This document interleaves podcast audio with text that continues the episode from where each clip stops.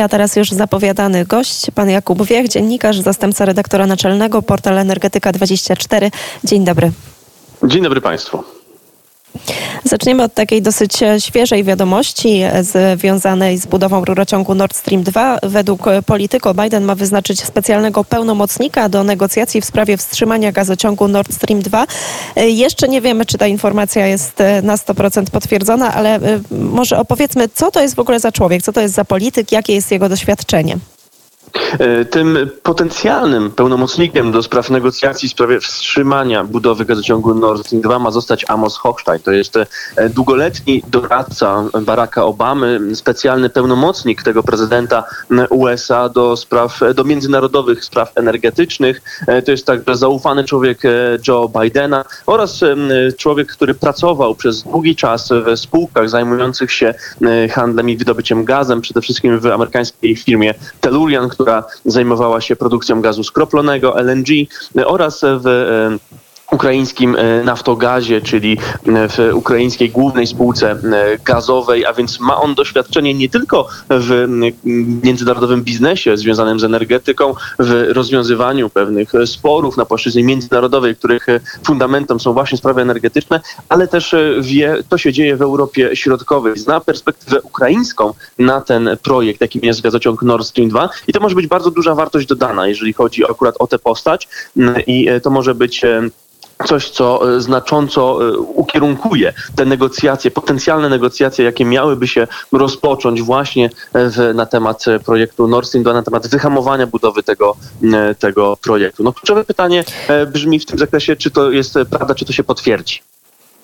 Tak jest i tego jeszcze nie wiemy, ale wspomniał Pan o Ukrainie. E, właśnie dziś minister, po, polski minister spraw zagranicznych Zbigniew, Zbigniew Rał odwiedzi e, Kijów. Tam będzie, e, e, będzie rozmawiał. Myślę, że tutaj temat Nord Stream 2 też zostanie poruszony, bo w ostatnim czasie e, Ukraina bardzo mocno zaczęła alarmować e, o tym, o wzrastającej aktywności obecności rosyjskich wojsk na Krymie, o tym, że może dojść do eskalacji tego konfliktu również właśnie w tym już wymiarze wojskowym. No i mamy Nord, Nord Stream 2. Mówiliśmy dużo o tym, jak Polska się na to zapatruje, jak, e, co Nord Stream 2 oznacza dla Polski. No ale mamy Ukrainę, która jest chyba jeszcze w trudniejszym położeniu. E, Ukraina jest zdecydowanie najtrudniejszym położeniem, jeżeli chodzi o państwa, które ucierpią z tytułu e, budowy gazociągu e, Nord Stream 2. Przede wszystkim ten, to połączenie jest budowane przede, z racji właśnie tego, żeby przerzucić tranzyt gazu z terytorium ukraińskiego na Bałtyk, na dno morza, a tym samym pozbawić Ukrainę statusu kraju tranzytowego. Ten atut w postaci przesyłu rosyjskiego gazu przez ukraińskie terytorium to nie jest tylko wartość w postaci przepływów pieniężnych, gdyż Ukraina zarabiała na tym przesyle mniej więcej 2 miliardy dolarów rocznie, ale dla Kijowa to jest szalenie istotny, szalenie istotna wartość geopolityczna, bo w razie ewentualnej dalszej rosyjskiej agresji, bo ta agresja Rosji na Ukrainę trwa już od 7 lat, gdyby ona była dalej e, przygotowywana i dalej prowadzona, Ukraina może wstrzymać przesył gazu i tym samym zwrócić bardzo szybko uwagę e, państw Unii Europejskiej na to, co się dzieje na jej terytorium. E, I to byłby taki sygnał dla reszty Europy, żeby działać, żeby e, jak najszybciej odblokować ten, ten przesył i też pomóc e, państwu e, ukraińskiemu. Jeżeli Rosja przerzuci tranzyt ukraiński na Bałtyk, to w tym momencie dalsza agresja państwa Władimira Putina na kraj ukraiński może być już nieskrępowana w tym zakresie. Więc to jest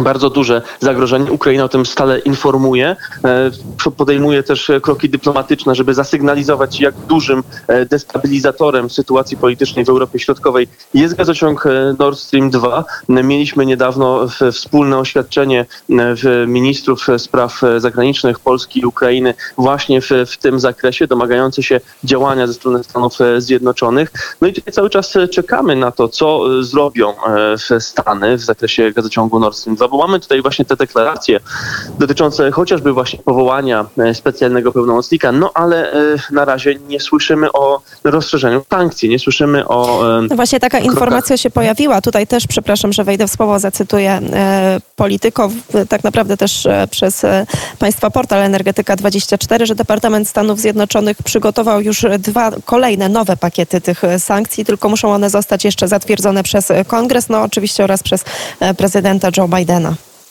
Prezydent Biden ma na stole już gotowe możliwości nałożenia sankcji na spółki zaangażowane w e, projekt Nord Stream 2. Dają mu takie możliwości dwie ustawy, które są już wprowadzone w, e, w, w, w system prawny Stanów Zjednoczonych. Chodzi o ustawę Countering America's Adversaries to Sanctions Act oraz Protecting Europe Energy Security Act. E, to są prawa, które operują pewnym szerokim katalogiem sankcji, które mogą naprawdę utrudnić i uniemożliwić budowę połączenia między Rosją a Niemcami. Na razie administracja Bidena z nich nie korzysta e, i niestety trudno powiedzieć, czy w grę wchodzi e, realne działanie, jeżeli chodzi, y, jeżeli właśnie y, mówimy już o twardych instrumentach y, ze, ze strony obecnego prezydenta Stanów Zjednoczonych, co oczywiście nie oznacza, że Waszyngton skapitulował na w polu gazociągu Nord Stream 2. Ten projekt jest stale pod krytyką Stanów Zjednoczonych i tutaj myślę, że, że opóźnienia w twardej linii objętej w, wobec tego przedsięwzięcia ze strony Ameryki no, wynikają z pewnych obiektywnych przyczyn związanych z przejściem władzy do nowej administracji, związanych z sytuacją wewnętrzną w Niemczech, e, która jest bardzo dynamiczna i która może wpłynąć na relacje transatlantyckie. No i też oczywiście nie wolno tutaj zapominać o sytuacji, która w tym momencie narasta na w, w spornym terytorium między Ukrainą a Rosją, tym terytorium, które zostało oderwane od Ukrainy przez, przez Moskwę 7 lat temu, e, więc e, to wszystko tworzy taką układankę, na której operują USA, e, ale myślę, że Stany Zjednoczone doskonale zdają sobie sprawę, jak wielkim zagrożeniem dla Europy Środkowej jest Nord Stream 2. Bardzo serdecznie dziękujemy za ten komentarz. Jakub Wiech, dziennikarz, publicysta, zastępca redaktora naczelnego, portal Energetyka 24. Dziękuję. Dziękuję bardzo.